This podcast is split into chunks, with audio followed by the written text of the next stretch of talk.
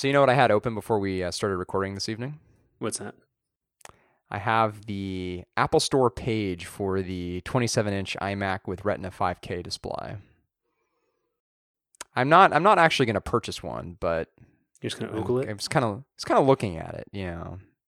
Yeah, I, I I've, I very much understand the appeal, and I think we're very similar in the mo- like motivations for wanting it, but ultimately the same reasons that would convince you not to get it.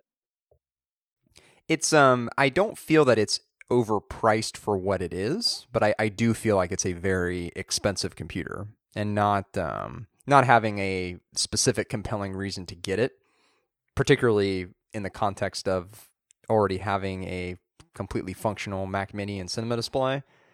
Um, it's an it's an even tougher sell than uh, the whole MacBook Pro thing was for me. Yeah, I don't think it's an overpriced or an expensive computer, but I think having it find a need in your life is is tricky. Maybe if the show takes off someday, that would be the actual uh, reason I would need. Once those Squarespace checks uh, start rolling in, and, right. and and Casper mattress checks. apparently they have uh, deep pockets, as you as you alluded to.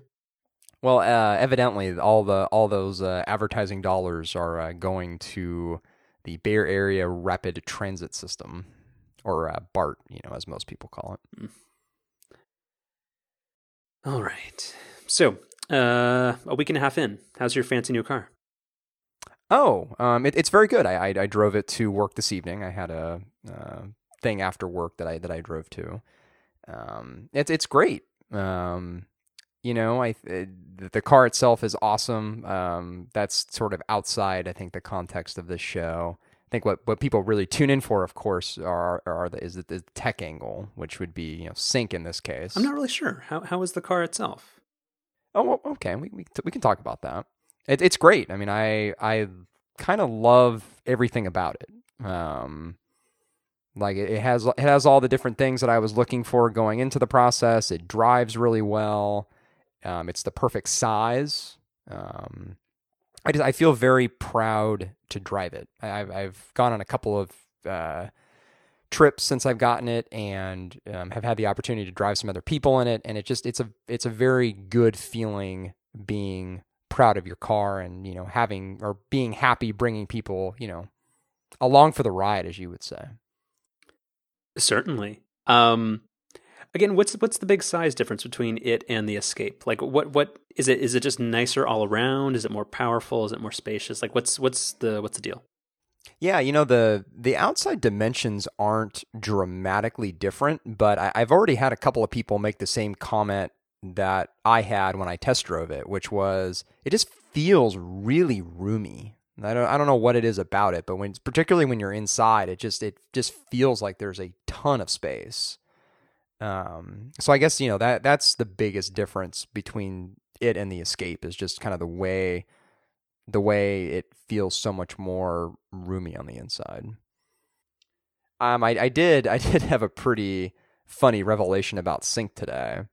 Um, I had overheard at some point that there was a way where through Sync Services, which is this thing that you you get like the first five years of it free or something when you you know purchase a vehicle, and it, it's the service that I actually don't really know what all it includes. I think it's like live traffic and a handful of other things. But one of the things it has is the ability to send a location from your, you know, from your computer so that when you go out to your car, if you're going somewhere, you can already have the address typed in and sent to the car and, you know, ready to fire up, you know, when you when you get there. Yeah. And uh, it turns out that the service which you need to use in order to take advantage of that feature is MapQuest. That can't be right. Oh, it, it, it's very much right. No, because like when I was setting mine up for Google Maps, it showed Ford as one of the available cars. Really? Like from Google Maps? Yeah, Google Maps has a feature called Send a Car, and all you need is like your VIN number or like your uh, whatever the equivalent of like a BMW Assist login is, and it just it just sends it to the car. There's no way you have to actually use MapQuest. MapQuest doesn't even exist, does it? oh, Hold on, there's like three different things I have questions about. so okay, so it it very much does exist because uh, so what I did was I looked on the Sync website to you know figure out how to do this, and the the official instructions were to use MapQuest. So I guess I you know I, I had a fairly similar similar reaction to you where you know I wasn't even sure this thing was still around, but it it is, and I signed up for an account. Turns out I didn't have one. And uh, Wait, but isn't it is it owned by AOL or Yahoo? Oh, I, I don't know. Um, but so I, I tried to send a, a location to myself when I was at work for the place I was going to after work, and I, I couldn't get it to work. It, it never it never sent. So maybe I'll have to give this uh, Google Maps thing a try. Hmm. I'm a little dubious about that though. How how does Google Maps just send something to you with your VIN number? Uh, so I'm going to send you a link. Okay. Oh, apparently no. Ford's not one of them. Yeah, I didn't think so. Okay, never mind. I don't know. It works for me. So, uh, yeah, that's a bummer. Because I do, because yeah, there's a lot of advantages to the actual in-car navigation system. That even though there's a ton of convenience and benefits you get from like your internet-connected smartphone, there is still a lot, a lot to be um, gained from using the actual built-in navigation. But yeah, like usually text input or actually getting the location, there's kind of a huge pain in the butt. Yeah, no, that's um that's actually something I have been really impressed with so far with Sync is the the the mapping UI and the navigation UI, which is something that I for whatever reason I'm pretty particular of and I'm I'm usually not impressed by any of that stuff.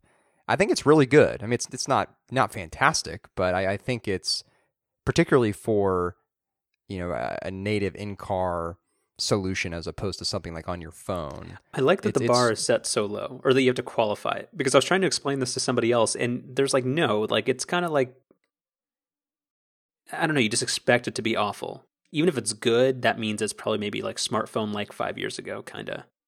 Yeah, no, that that's a I think that's a really good way to uh, describe it.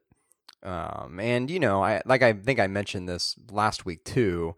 You know, the the biggest complaint with Sync up to this point, you know, not including Sync three, but just including what's already been out there, is it's it's slow and it's it's not particularly responsive to your touch input, and that's that's exactly what I've experienced too. Um, including the navigation piece. It's it's the maps don't refresh all that quickly, and whenever you want to enter an address or change anything, it's um, it's just not very responsive. What about voice commands?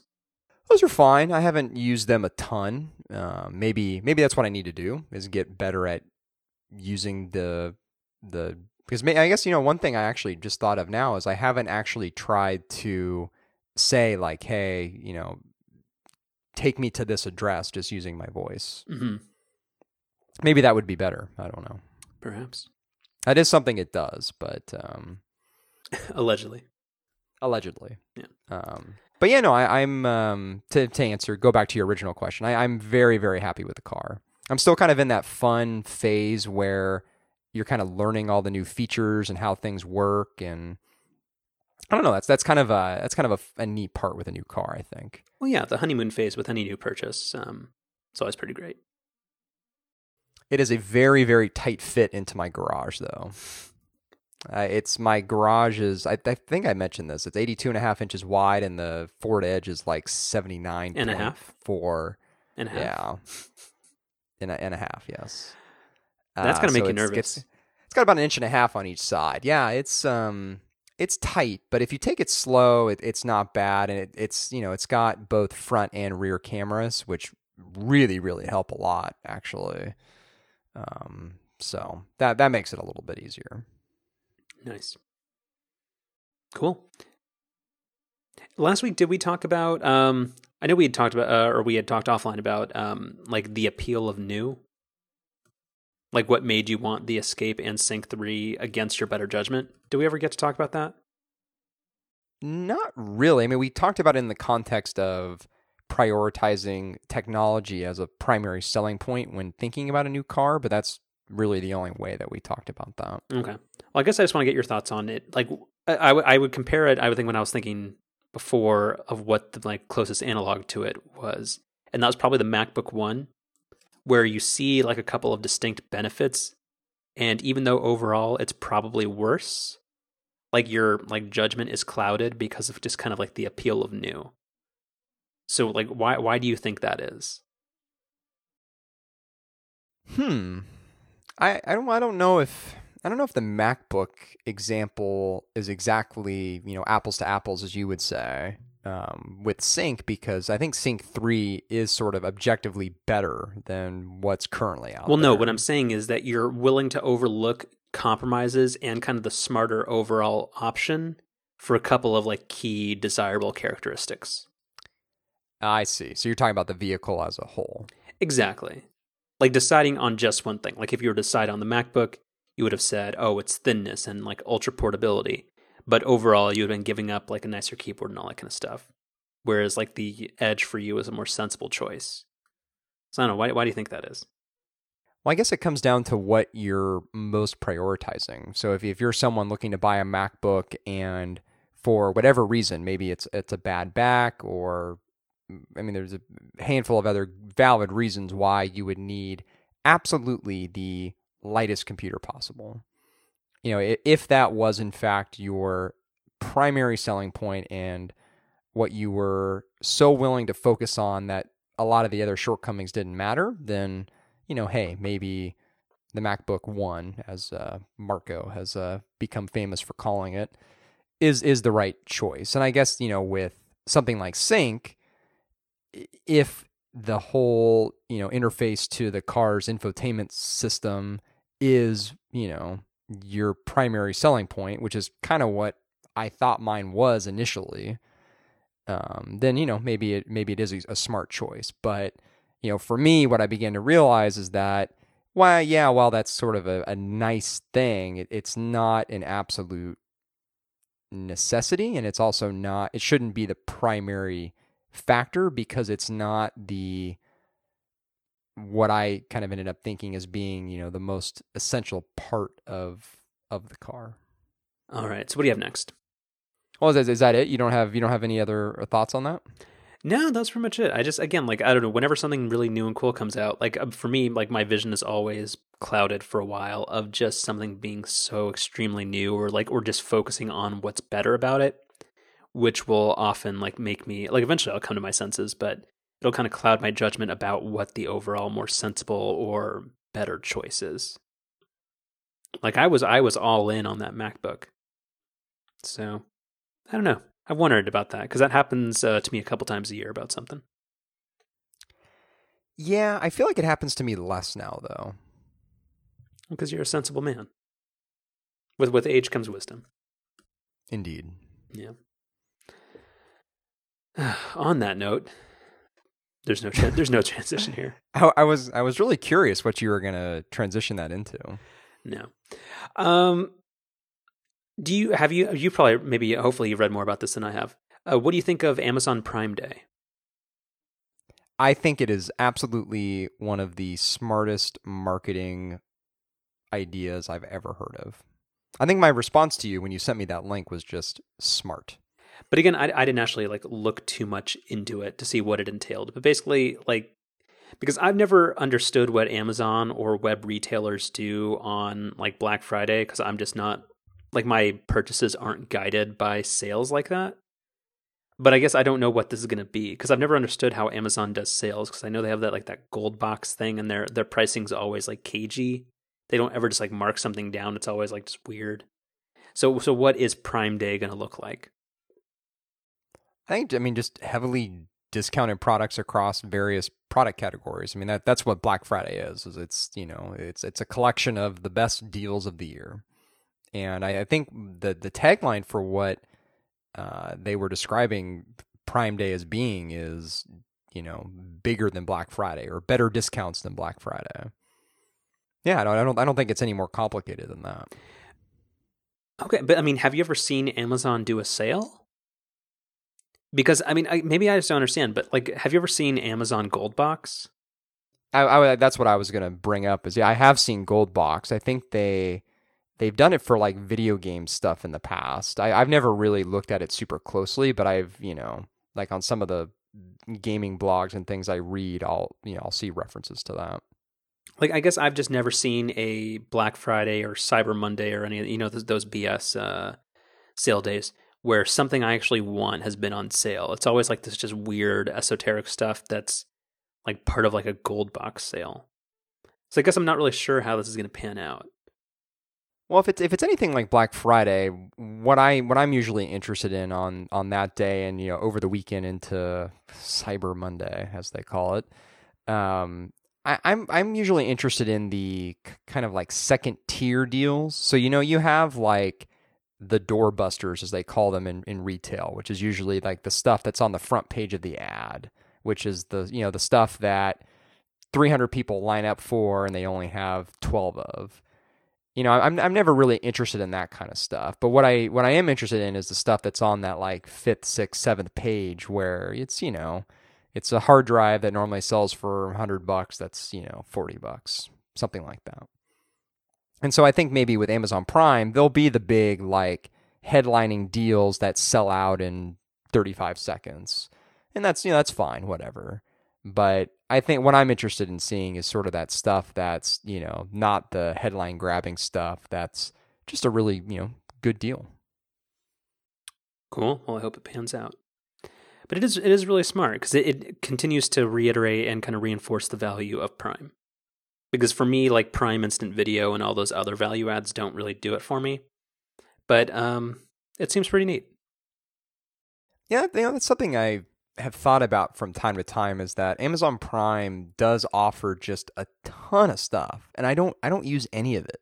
Well, like, do you, what what is what is their they they have um like this they have Amazon Cloud Music Locker storage. They have their new like funky Pandora competitor.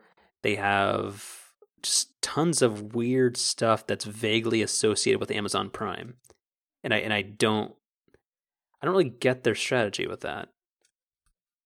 But yeah, I feel like every, every, every other week I'm I'm getting an email that's like, as a Prime member, you now have access to this. And I'm like, oh, okay, that sounds kind of neat, but I'm good with my two day shipping. Thanks. Have you experimented with uh, same day shipping yet? So, kind of. I there have been a couple of occasions where there's something that I've wanted to purchase, and you know I've wanted it as quickly as possible and I I've looked to see if I could get same day shipping, and none of the items so far that I've uh, attempted to do that on have been available for that. My the zip code that I both at home and at work is in the region where this is being you know used now, but I guess it, it's also product specific, and nothing that I've purchased has been eligible for that. Gotcha. I don't. I'm not clear on sort of like what is eligible? Is it completely random or is it like certain categories of products? I think it's just the popular stuff that's uh, located in California warehouses. Like I did it once and uh, the stuff I ordered arrived two days later. um, oh, nice. That was pretty good. But you know, is was, a bunch of light bulbs and they, they, yeah, they were eligible and it said I would get it by eight o'clock and uh, I ordered it Friday. It arrived, I think, uh, Monday or something.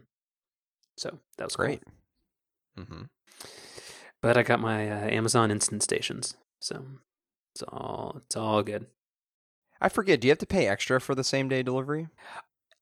If it's thirty five dollars or more, and it's one of those special groups, no, it's still free. so did you did you purchase more than thirty five dollars worth of light bulbs? Yeah. Oh wow. light bulbs are expensive. That seems like a lot of light bulbs. Well, I needed eight. It was for the kitchen. You have eight light bulbs in your kitchen? You know the like the little like the tubey ones, not like fluorescents, but the the the stick tubes. I mean, yeah. I mean, I've I've been. I mean, not not to get too personal on the on the show here, but I mean, I've I've been to your home, and I, I don't I don't recall. You said that in the most sterile and creepy way. I don't I don't recall uh, eight light bulbs in the kitchen, but no, no, they're embedded into the ceiling. Oh, anyway, so no, it's it was it's good. These these turn on faster, and they're a more um uh pleasing color temperature.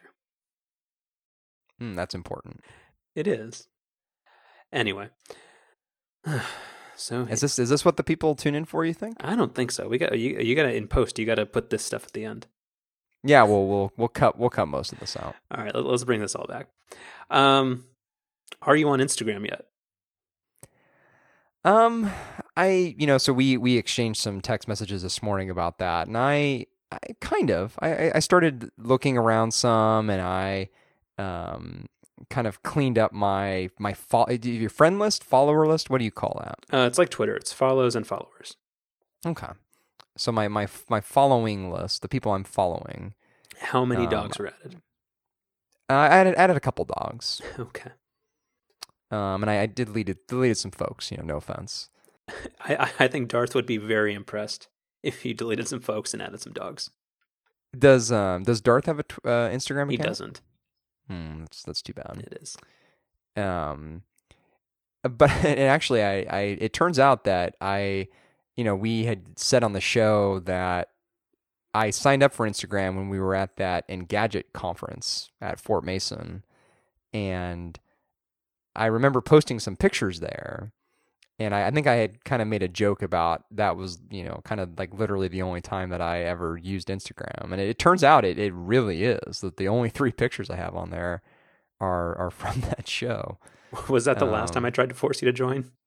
Apparently, But there weren't that many cute dogs back in 2013. at least not on Instagram. Very, very salient point. I've noticed um there there's a hashtag that's used frequently for dogs. It'll be like corgis of Instagram. Yeah, corgis of IG. Yeah. is that uh is there an abbreviated hashtag? Oh yeah, IG is big. Come on. IG. Yeah, Hmm. OG IG. Is that is that uppercase or lowercase? It doesn't matter in hashtags. Like I can't well, get but is there I mean I I want to, you know, I want to do it the proper way. my phone's on the other side of the room. But hold on, let's because Instagram. Well, I mean, don't don't you have a computer in front of you? I do, but like there's not a Instagram's website is not is not computer focused at all. No. Mm-mm. Yeah, dog hashtag dogs of Instagram. Let's see. And so when you when you search for these hashtags, I mean, you just you just get a a ton of photos. I'm guessing Oh, uh, of course. Let's dang. because it seems like posting pictures of dogs is sort of like that's that's the that's one of the primary um, use cases, as as you would say again for uh, Instagram. Again, the world is is what you make of it, and you know usually you want to have a happy life, so you're going to follow tons of dogs, like what I just sent you. That's pretty cute. It is. There's so many social networks that I don't get, but again, Instagram is the one that seems the simplest and most like immediately useful. So I don't know. I think that's. I don't use Facebook much. I don't use. I, I'm more of a, a consumer rather than a sharer on Twitter. But Instagram, I, to, I totally get. So Well, maybe maybe next week I'll have another update about how I've uh, further incorporated in uh, Instagram into my uh, social sphere. all right. So when was the last time you were in an Apple store? Uh, last time I was in an Apple store, um, this probably would have been, I guess, sometime around the launch of the watch. Okay. Uh, do you think the store will look different the next time you visit? I don't know if the store itself will, but I think some of the packaging might. Very nice. Go, go ahead and take this one. So there was a story that came out this week. Uh, the link that we have to it here is on 9 to 5 Mac, but this this was around various sites. Evidently, Apple is working with third-party accessory manufacturers to uh, make their packaging look more Apple-like, for for lack of a better phrase. Um, the the exact phrase in this nine to five Mac article is Apple's been working with select third party accessory makers over the past six months to redesign boxes so that the experience more closely matches the boxes of Apple's own products. Um, it's actually something I've been always been a little interested in is sort of the like science behind product packaging. And I mean, evidently, there's a whole team at Apple who who thinks about this. And Well, hold, hold on. Uh, Apple's packaging or other people's packaging? Because no, Apple because it's it's for for decades. Apple has been very meticulous in their packaging. Like if you remember, like the old iPod cubes and the way they packaged iPod socks, and also the the, the gigantic thing with the handle for the iPod Hi-Fi. Yeah, that, that, that that's what I'm talking about. Is, is Apple's own products. Okay. Um, it's just it's one of those things where you don't think about it explicitly, but if it's uh, put it put a different way, if it's good, you don't think about it, and if it's bad, you do. Like think about how frustrating it is to open like any sort of packaging that's in that like plastic stuff where you have to like awkwardly take a like box cutter or a pair of scissors and kind of like hack your way through it. Like that's a miser- that's a miserable experience that you remember. Well, that's why Whereas, I look for my frustration free. Yeah, absolutely. That's that's a good example where you know the good experience. Like if you get one of those frustration free packages, you don't think twice about what the unboxing experience was like. You just do it and it's over with. So it's kind of interesting that something that's that important actually isn't something you really think about if it's good. You only think about it if it's bad. I think you're right, but this story is about like more of just consumer electronics accessories that appear in an Apple store. And if you've been to an Apple store recently, their product packaging is not or like the uh, of the vendors that they stock, like Apple does not sell like really cheap stuff. So you're generally not going to get weird, funky accessories that are in blister packs uh, that kind of suffer from what you're mentioning. I think the whole point of this and the part where I'm like a little bit concerned or I think it's just a bit weird is that it's forcing everything to look standardized in like really like a super generic plain white packaging. Whereas like most of the things like if you go into an Apple store and you want to check out like a bunch of iPod ca- or uh, iPhone cases, most of them are easy to open and none of them require scissors or anything like that. But this just this policy makes it so that there's no differentiation and everything just looks exactly the same. Which which I just think is kind of weird. And also because I know that Apple's stuff won't have uh, won't have to conform to that. Like I know Beats headphones are not going to come in plain white boxes. So why why does why does a Mophie juice pack have to? Hmm. I don't I don't think I have a very good answer for that. And and also with this, it, it uh, most of the stories also alluded to the fact that Apple will be um, like either cutting ties with vendors or no longer stocking accessories in their store that do not get on board this new super plain Apple packaging, which I think is a shame. Like, I mean, they're welcome to do whatever they like, but I, I, I just think that's weird. It also goes to speak to the amount of like marketing muscle and and and um, sway that the company can impose on its uh, suppliers. But I don't know. I just I, I don't really see what they're addressing or what's really better for the consumer except potential added confusion. Like I like knowing that I can go run in and find the exact Apple. Like if I want an Apple adapter for something, I know what it looks like. And then if I have to go sort through a whole bunch of like Griffin and Belkin crap, no, not or sorry, Belkin stuff, uh, like I don't know, but you know what I mean. Like you, if you need your your like adapter or you need like another uh, iPod US or iPhone USB cable, y- you can get it because it looks exactly as it should. But if everything in the store looks like it's in some like white cube, then that's that's less helpful for the consumer. So I agree and disagree. So I I think this is another example which we've talked a little bit about you know with with Apple's products, you know, especially their newer products, where it's kind of form over function, um, and kind of the debate about whether aesthetics are more important than usability. And I think you know, in in this context, I actually do find the current kind of Apple accessory wall, where we've got a bunch of third party stuff all about, kind of visually displeasing from the rest of the store. I mean, a- Apple stores are very, very nice looking. Um, and I, that that accessory wall is, is, sort of just like this crazy hodgepodge of just like stuff. But again, how is how is a wall of white plain boxes any better? I think I think visually it will look a lot nicer and it will fit in with the rest of the store a lot better. But how is it easier to navigate? Well, but that's then that's the flip side. Is I, I do think functionally that's probably not the best experience because I, I think the point that you just brought up is a really good one where, you know, if you want to get some adapter or some cable or, or whatever, it's going to be really hard to tell the difference between, you know, the official Apple cable versus some third party, you know, cable or whatever you're looking for. And you know, in some cases maybe that doesn't matter, but yeah, I think I think there are certain instances where, you know, you do specifically want to seek out the, you know, the official Apple version of something.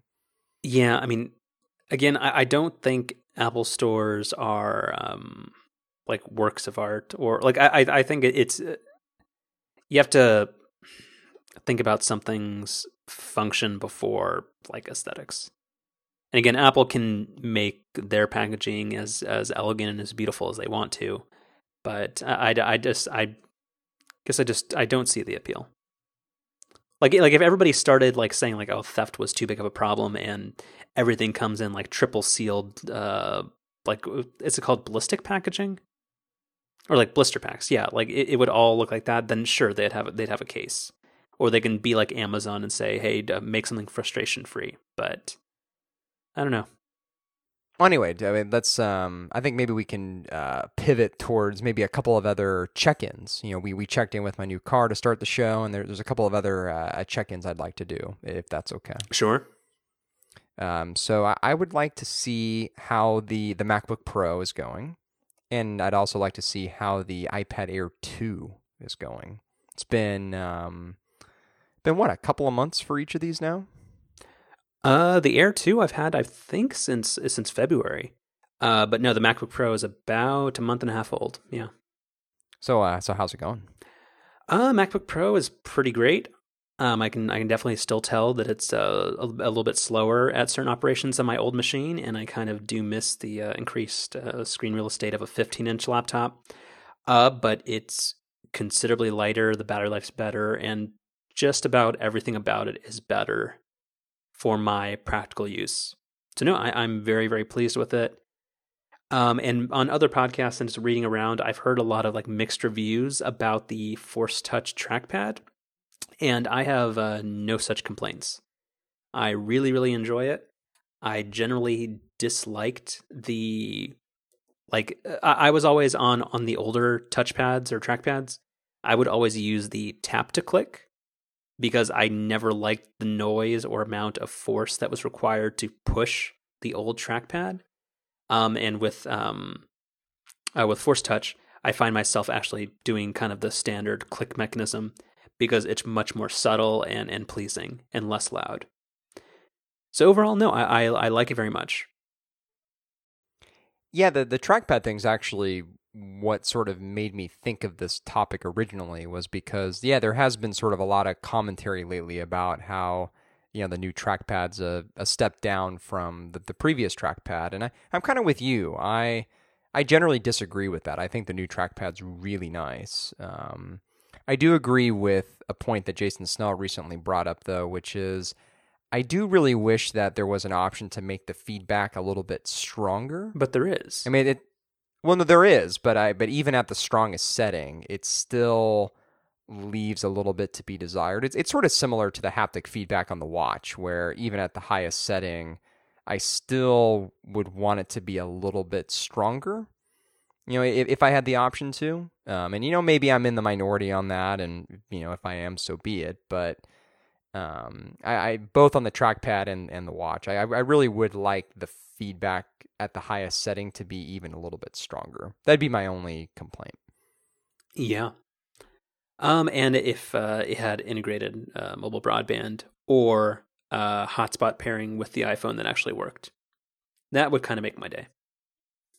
I think, yeah, I, I think having built-in, built-in, you know, LTE or whatever, I, I don't really have a strong you know desire to to want that, but I, I really would like the um, the hotspot feature to work in iOS.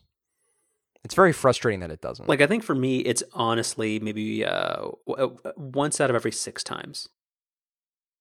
Like unless you actually unlock your phone and go into settings and then personal hotspot and make sure you don't navigate away from the personal hotspot screen, and then it, it'll connect. So usually I just end up using my Android phone.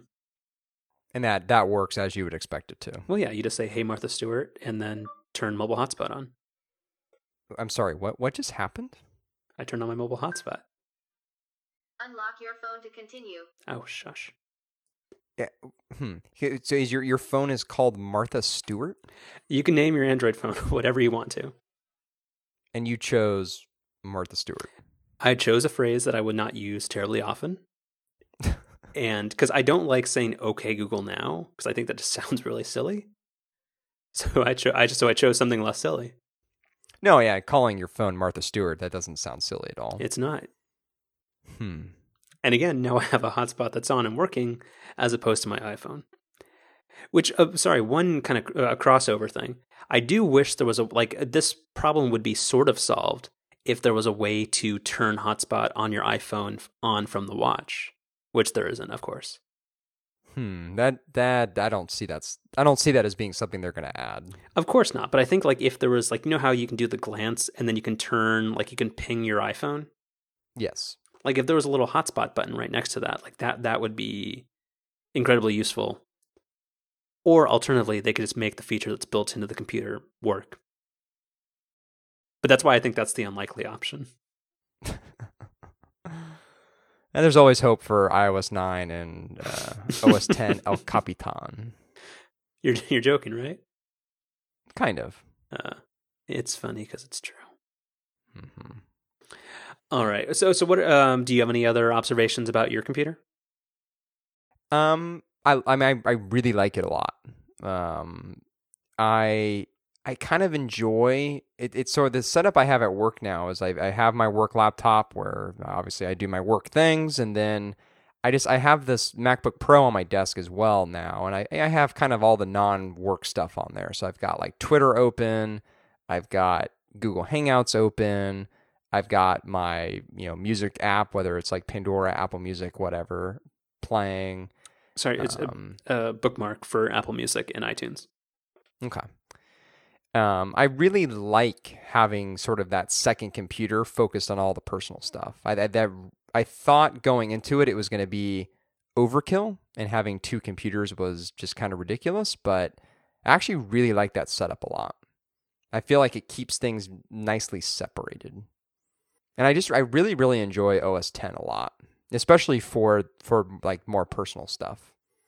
It just it just feel it feel, feels like a a really nice OS to kind of you know keep all your contacts and calendar all, all that kind of stuff. It's just so it's so much more pleasant than Windows is. So a couple of questions with that. I, I was going to go one way, and then you said something that confuses me. So you you said it's a better operating system for keeping your personal stuff. Then what does that say about the work stuff? Because that sounds kind of like a backhanded compliment. A little. Um, Right? no, I didn't mean it. I didn't mean it that way. Um, I like. I just if you try to manage your contacts, for example, in Windows, Well, you just have to do it through Outlook, right? Yeah, and you know Outlook is fine for email, but like the calendar or the sorry, the contact part of it's kind of ugly and terrible. okay. So I, you know, I, I just I, I find I find that kind of stuff to just work a lot better in OS 10. So now that I have a Mac, you know, that I use day in and day out, it's really nice, you know, having having that OS available to me for that kind of stuff. Okay. And also, I guess my, my last uh, follow up question would be Do you find it jarring or, or difficult uh, switching between operating systems so frequently and kind of mixing up keyboard shortcuts and like UI conventions and that kind of stuff? Not not really. No, it's kind of. Um, I mean, I, overall, I'm much much more proficient with Windows keyboard shortcuts. I I always have been because I've you know mostly used a Windows computer. Um, but no, for the most part, I going back and forth is is okay. Okay. Cool. Well, I'm glad the, the MacBook Pro uh, won you over and it's uh, doing well. I think the, you know the other thing I really like it for too, and I don't I don't know if this is so much a compliment for the MacBook Pro or a put down to the iPad, which you know we'll get into here in a second with your iPad Air 2. But I really enjoy just using the MacBook Pro like on the couch, like if, I, if I'm watching TV, um, and I just kind of want to multitask, you know. More often than not, I I think using the MacBook Pro is a better experience than using the iPad. Like the iPad's course great for the, the iPad's great for reading. So if you, if you just want to read stuff as you're you know watching TV or just kind of hanging out at home, then I think the iPad is better. But for virtually everything else, you know, from web browsing to word processing, email, I mean, whatever, you name it, it the, the MacBook Pro is, is way better than the iPad. Um, and do you think that uh, uh, that is that way because you're used to, like, because you're old, or like because we're old, and we grew up in kind of the old traditional legacy computing type thing? Maybe I I think like because like it goes young, back- like young people like uh, like a, a, a surprising amount of people like will not have personal computers anymore. It's all phone and sometimes tablet. So like I like again I, I have thought about that. Is it just that i'm used to like this really old mindset of wanting to like do multiple things at once and wanting like a keyboard and mouse?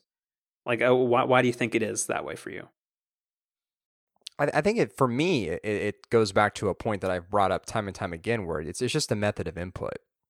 I'm so much more efficient at a keyboard and mouse or you know keyboard and trackpad than I am with a touchscreen device. I, I can I can do things twice as fast with a keyboard and trackpad than I can with a touchscreen, and that you know that's really what does it for me. Hmm. And why do you think that's not that way for other people? Because I think it's been a recurring theme on this show. Like we've talked about people who will not have a personal computer and are completely fine with it. I think it. I think maybe it, it gets back to what you just brought up, where it if it's younger people who maybe haven't had as much experience using a keyboard and mouse or trackpad, you know, maybe they just kind of don't don't really know that that can be a lot better. All right.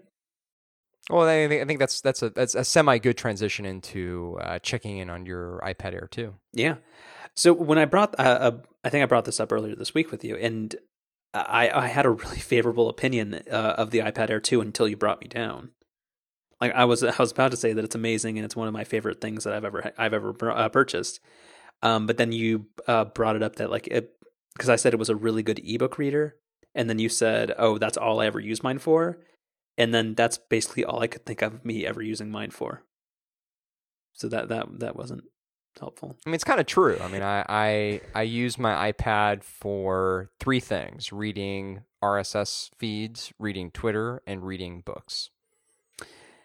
Yeah, and for me, it's um, it's it's reading ebooks because I've started doing that more recently, and also uh, I think we'll get back to it. But that's I finally kind of get why people think the six plus is a good idea. I think it's still a terrible choice, I but kind of, I kind of, I kind of do too. And I'm, ugh, I'm. We should come back to that. I've. ugh, so again, yeah, you just I can't, I can't, I can't believe I'm about to say what I'm about to say, but I've kind of been No. thinking about nope, with the s- with the 6S. Nope. no, no, no, you Uh, don't. well, nope. okay, We'll- we'll come get back to there. that. Um, so again, yeah, I've been reading more. So the iPad uh, is a fantastic e-reader, and also the iPad Air 2, and the fact that it's just so light, it like it it feels right. So ebook reading is not a pain on it at all, uh, regardless of time of day. It's always easy to carry with you. So I'm very happy with that. And then really the only other activities I'm doing on it are I'm I'm doing crosswords and um, I'll play the occasional game. I'll catch up on email or check my calendar or like passively browse Twitter. But I'm actually not really ever doing any actual work on it because otherwise I would just make the sensible choice and use a real computer. So you you don't you don't find the iPad Air 2 to be too big for just like traditional reading? No. And again, it's because uh, like it, to me it feels lighter than the iPad Mini 3 because the one it is really thin and light, but the weight is kind of spread out over a larger area. So it like I can hold it in my hand for for hours and it doesn't feel heavy. It feels it feels perfect. Interesting. Yeah. I think Jason Snell has had, you know, he's also had a similar experience where he recently bought an iPad Air 2 so that he could kind of test out some of the like multitasking stuff in iOS 9. And he made a comment similar to that where for a while he's preferred the iPad Mini, but now having used the iPad Air 2 a little bit more, he's more drawn to the full size iPad again. Yeah. And particularly with the iPad Air 2, it's just so fast that that I'm just really enjoying it. Everything is just wakes up immediately. Any app you're in is, is open. It has more RAM, so things uh, go out of memory less frequently. Um, yeah, just very much enjoying. Yeah, it. you've you know speaking of things that we ruin for one another, um, you've you've ruined that for me with the iPad Mini three. Like I think I've I think I've I think I've specifically said on the show before. I'm like, no, you know, it does it doesn't feel slow. Like it, it's fine. It's really slow. Um, yeah, but ever ever since you've kind of mentioned it, or you've kind of mentioned it repeatedly, I I've now begun to notice that. because I wanted to like the Mini 3 so bad, but it's the poor screen quality and the uh, the RAM and the the old processor that just killed it. Well, that the the screen I still don't agree with, but The the, vibrancy the the color, speed I definitely do. Okay. But and also the only other thing that uh, that is in favor of the iPad, um, I do appreciate um, kind of the like I, I do not like the idea of full screen like window mode and like single applications on the Mac, but I do like that it keeps me more focused on the iPad to kind of do just one thing at once. And I think the way that they're integrating multitasking into iOS 9 is is tasteful, but I do like that like on like because I've tried reading iBooks on my Mac and it's just a mess because I because I have all this other stuff going on. So I will never get more than like a couple of pages in before I go to something else. Whereas on the iPad, that's not a problem. I I've heard that argument before, um, and I really don't like it. Why? I think if you, if you have if you have to use a device which limits your ability to kind of like multitask or do other things, that that speaks to a much deeper personal problem. No, sure. Like I I don't think I have like an attention problem, but like again, if I go to iBooks and then I'm turning the page and then like my uh curt the the mouse uh, like gently brushes the bottom of the screen and the dock pops up and then I see that I have three emails and four things to do in OmniFocus and there's uh a Slack message and I've got ooh there's this new thing in Instacast like that is a little bit distracting where I think a product that's more of a slightly like single purpose like type setup like the iPad is pleasing in certain ways. Again, like I I love OS 10 and I think it's it's it's great and that's if I had to choose one or the other it would always be the Mac, but like distractions are are tough sometimes. And I I think that's where the iPad has its has its place. Yeah, I mean, I guess if, if, if that works for you, you know, great. You know, more power to Like you. do you but do you think you could read on a Mac? Like do you think you could read for an hour and do nothing else inside OS 10? Sure. I want to put this to the test. I mean, we yeah, we can. I mean, I, I, I guess you know, even, even taking the idea that iOS somehow is more beneficial for staying on task with a you know a single thing. Um, I actually don't. I actually don't even agree with that necessarily because. I, you know, double clicking the home button can instantly bring you between apps, and I, I Just might do that Just all the don't do that. Well, but it's the same. it's the same as But uh, it's in not, OS though. 10. Just just don't just don't command tab. Hold on, like uh, uh, you just haven't seen my dock though. I ha- I haven't seen your dock. Okay, uh, maybe maybe that's the difference between us. But hold on, let me. Uh, how do I get this thing into the Slack? Well, there there are there are many differences between us. It's not not just our OS 10 docks. Can't tell if that's a positive or a negative thing. Oh, it's it's I think it's what makes this show work. Yeah. Okay, I send it over. It's a Command Shift Four. I think you just used right. Command Shift Four, and then the space bar. Wow. Yeah, that's um. hmm. And and the lights are what's open. So yeah, that's uh. again, I was doing I was doing a lot today. But Word and Excel. Really? do you not use Excel? I Do you do, not use but Word? on. But I, but like a normal person, I use those on Windows, not OS 10. Gross. PCs, Oh, Ex- thumbs Excel, down. Excel, Excel on OS 10 is. Ugh. Uh, you should you should use uh, Excel 2015. Way way better. Really? Way better. Well, I mean, it couldn't be any worse. I will give you that Excel 2011 leaves a lot to be desired, but it's the understatement of the yes. century. But it's way better. Interesting. Okay. Anyway. But yeah, I, like again, like I, this is why I need 16 gigs of RAM. Jeez. Anyway, Why? So why? Why is there a need to have Lightroom, Photoshop, OmniFocus, Word, and Excel all open at once? because again, I was working on my personal website most of the day. So again, pulling some stuff out of Lightroom, making a couple of tweaks, uh, and doing some cropping in uh, Photoshop. OmniFocus, so I have all my stuff open for what types of things I wanted to accomplish with that site. And then Excel is just always open because I'm always using it for something.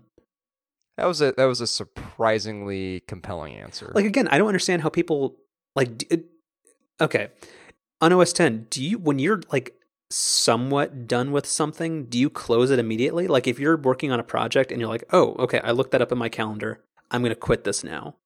Do you close everything when you're only like partially done with it? no. So then I don't understand how this is a question. Well, I just I just don't I just don't have nearly as many applications that I actively use. Okay. Like here, I'll maybe I'll do something similar for you here. it's gonna be a third the size. No, I mean it's less. What what what's what's spacebar? What does that do? It allows you to capture only a particular application. Oh, okay. Well, I didn't do. I did the Command Shift Four, which is one of my favorite keyboard shortcuts. But Well, no, but then you have to select it, which is way Yeah, harder. Well, I did that with my mouse. I cheated. But there, yeah. So there, there's there's my dock. God, Audacity's icon is ugly. it's It's it's so is this Pandora one. uh, yeah, uh, yeah. The Pandora one's not great. The Audacity one's also not great. But at least the icon is is is fine. Like in terms of like what it looks like on a Retina display. Um, I mean, this cinema display is not. But like when I'm on my MacBook Pro, you know, the the icon looks fine. But the rest of the app, since it's not you know Retina optimized, it's um it's rough. Well, hold on, but is this your Mac Mini or is this the MacBook Pro? This is the Mac Mini. Well, that doesn't count because that's not what you use. Like this Mac gets used, your Mac Mini gets used like once a week. It, it, it literally gets used once a So week. So that's not a fair representation. Uh, that's fair. It's fair that it's not fair. I mean, the, well, what I was going to say is that the dock on my MacBook Pro doesn't look a whole lot different. Okay. Anyway, back to the sorry. What was the original point? That the iPad Air is a good e-reader. There we go. Again, it is. I, I very much like it, and I like iBooks a lot. And I do like that uh, iBooks uh, syncs your reading position um, in an application or like in a book, even if it wasn't from the iBook store. oh, that's nice. Yeah, and in the in the font choices and every, just everything about it, it's it's very polished. I've always been kind of a Kindle guy. I haven't really used iBooks a lot. Yeah, Kindle. Uh, yeah, I don't know. I kind of I don't know. I don't like giving Amazon my money for everything. Anyway, so iPad Air two, uh, thumbs up. Yeah, I'm kind of uh, I'm kind of interested to see what they're going to do with the iPads this fall. Do you think iPad Pro comes this year or whatever the hell it's going to be called? Yeah, I do. Okay. I think um, I think what's become a more um, common point that people have made is that when you really kind of take a big step back and you just look at the types of features that Apple will preview in the next version of iOS, you know, it really does actually give away a lot of what they're going to be doing in terms of hardware in the fall. And I, I really do think that the multitasking stuff in iOS 9 that's focused on the iPad really is meant for like a bigger screen. Like that's really what they have in mind. Okay. Um, and sorry, what were so? Uh, uh, sorry, uh, iPhone six plus. Yeah, I've So no, please please say it so I can judge you. I I- so I've seen I've seen more of them out and about now. I you know, I've seen a handful recently, and every time I see one, I mean, my my my first reaction is, "Oh my god, that's ridiculous," but then like my second reaction is, "Oh, but you know, having a slightly bigger screen on my phone would be really great for a lot of different reasons." Okay, so so name them, name them, and and fi- make a case for why they would legitimize a ridiculously big phone. I just think any sort of reading that you do, whether it's Twitter, like, you know, the New York Times Now app, whatever, any sort of reading, I think the bigger screen you can get, the better. Again, and and like I said earlier, I can sympathize with that, but again, it's still like that's why I, I said that it makes me slightly understand the allure of the six plus, but it it doesn't make it a good choice because there are so many drawbacks. Yeah, and I think by far and away the the biggest drawback is the fact that even with just the regular six, I frequently find that to even be too big to you know comfortably navigate, especially with like one hand. Exactly. Which is really you know ninety five percent of the time when you're using your phone, that's how you're using it, and the thought of having a phone which is even more uncomfortable trying to use one handed, that's uh, yeah, it's not very appealing at all. Yeah. Again, I can I can see the crazy folks that want it. I also, I mean, like, what, what I'm thinking about though is like, what if I just try it for a year? Because you know, I, am an idiot. I upgrade my iPhone every year. That doesn't make you an idiot. Well, you know, it kind of does. But you know, what what if I what if I just say, hey, the 6S, I'm I'm gonna give it a try. And if I don't like it when the seven comes around, I'll, I'll go back to the smaller version. I can reasonably guarantee you to return it within two weeks. Yeah, I probably would. Because again, like it's just like it's trading occasional convenience per uh, for persistent inconvenience. Does that make sense? It does, and that's actually it's kind of funny with the iPad. I feel exactly the opposite, where I feel like for most cases the iPad Mini is the preferred size, but then uh, like there's the occasional video that I watch or something else that I'll do on the iPad where I'm like, ah, you know, I wish I had a full size iPad. but is it but is it worth Yes. Because again, like an iPad mini, like the difference between an iPad mini and an iPad Air, like there's no pocketability that you're losing. Like the the the one and a half inch or whatever the difference is in size with the with the iPhone six and six plus, like the context is different. Hmm. Yeah, I mean, I I get that, but. uh, all right. Um. What what was going on? there was something else. Actually, I think that was it. That was it for the check-ins. I think that was it. Yeah. Do you, uh, so? Do you have any new thoughts on Apple Music a weekend? Um, I, some. It, it's very uh, it's very buggy. Oh, you betcha. Um, which you know we've uh, we've talked extensively on the show about you know, kind of how we both switched away from Rdio primarily because of the fact that it was just a really buggy application. Um, and so for me, it's been mostly around the way that adding music to your My Music section and then also making that music available offline, how that works, like slash doesn't work. So what's what's the deal there? Because I've actually never tried. I don't I don't ever consider not having the internet so when you when you make music available offline, you you can do so at like the track level, the album level, or the playlist level. You can kind of do that anywhere. But what I've noticed is that when you add a specific track to um, to be available offline, you actually get like a little icon next to that track indicating that you know it, it is available. It's, it's I think it's like a little iPhone icon. Uh, but when you do that same command at you know for a full album or a playlist, it, it says that the stuff is available offline, but there's no indication after the fact that it is actually available offline. And so I actually haven't like tried this. I guess what I really should do is put my phone like in airplane mode or something and see how it looks. But um, it is. It, it looks like when I try to do the offline feature at anything other than the individual track level, that it doesn't actually work. Well, at least it's not playing the wrong song yet. Yet. Yeah, I mean, I guess uh, so. I don't, I don't have a ton of experience with that, but for me, I guess my biggest complaint is again because I am uh, such a like a committed Mac user is just that I think I vaguely alluded to this uh, last week. It's just that I, iTunes it's it's just strapped to iTunes, and it makes absolutely no sense. And somehow iTunes has gotten even worse, and I didn't think that was possible. That that I think is a really good point. I, I still think it's odd when because you know the way it works in iTunes is you um you know you you search for a track or an album just like you always did but instead of the little you know 99 cent button or 1099 button in the context of an album whatever instead of that being there there's just like a play button now which is cool obviously but it's it's weird to go from the store experience to the streaming experience and like having that basically look exactly the same. Yeah um it's yeah.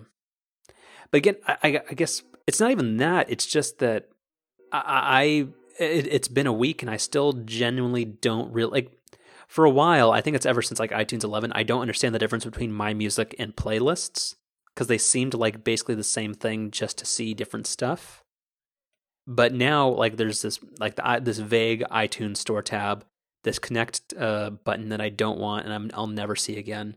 Radio, which is useless for me because it's not as good as Pandora, and Beats One I've given four tries and I never want to listen to it again. New, which what does that actually even mean? Like none of it makes any sense, and it seems like iTunes is slower and buggier than it's ever been. So it's it's a very disjointed experience which is very un-Apple like. I'm not sure it is anymore. Hmm. Again, I, I'm I gotta think more about that, but I don't think it is. I think I think half-assed, I'm I'm I'm gonna nope I'm gonna stop it right there. I'm gonna get myself into trouble. um, you know, I yeah, I've we should come back to that. We should actually like prepare for that. I know we don't normally prepare for the show, but we should kind of prepare for because I've I've noticed a lot lately that just like I think the the biggest strength with Apple products that I've used in the past is that they always work like you think they're going to, and I just I find more recently that that's frequently not the case. Very much so. Do you do you? Uh, uh, no, never mind this is my test for everybody. But do you do you know what PhotoStream does? No. Okay. Did you know that it's still in iOS eight? Well, I'll, no. I mean, and I'll actually I'll do you one better. I, I actually don't really know what iCloud does. Well, you know what iCloud does. Like you know where where your how your contacts and calendar are getting synchronized. Yes, but then there's like the whole concept of like there's also like the iCloud Drive part. Okay, so so yeah, don't don't get me started with with how people don't understand the difference between iCloud, iCloud Sync, iCloud Drive, iCloud Backup, and particularly with photos, what the what the difference between iCloud Photo Stream, iCloud Photo Library, or any of that stuff is. It's not clear. Nobody gets it, and it's and I don't blame people for it and I think that's going to cause a lot of people to trust the cloud when they have no idea what that actually means. That that's exactly what I mean. And like the the iCloud sync thing is a great example where because you can have iCloud on without iCloud backup being on and nobody knows that that's there's there's a gigantic difference with that. Right. And there's no way to really know what's using iCloud versus what isn't. Uh, what do you mean? Well, so, you know, we've talked about on the show before about notifications. You know, those those don't sync for third-party apps between OS 10 and iOS. Even for apps which otherwise do use iCloud for some type of like synchronization. Mm-hmm. Like that, that's that's very confusing. Like if if apps are going to be synced between different platforms, why why are only certain parts of the app synced? I think that's that's. Hmm. I, I understand your point, and I think that's very fair. But I think that's going even to more like of an advanced user case than even the fundamental issues with what iCloud does and what the end user understands. Well, I guess the way that I look at iCloud is I can keep the entire experience synchronized between all of my different devices. And I feel like iCloud is sort of like 40% of the way there. But again, have you have you ever looked at the the like the lock screen of an average user, I don't think anybody cares about what their notifications look like. I don't know. I, th- I think it's a unique concern to you, but but I totally understand the frustration, and I think that is something that should work as intended. Like, and and again, that doesn't even work for Apple's own stuff. Like, again, this is something that drives me nuts multiple times a day. that when you're using iMessage on your Mac, your watch will continuously buzz because it's completely unaware that Messages is a product that works with OS 10.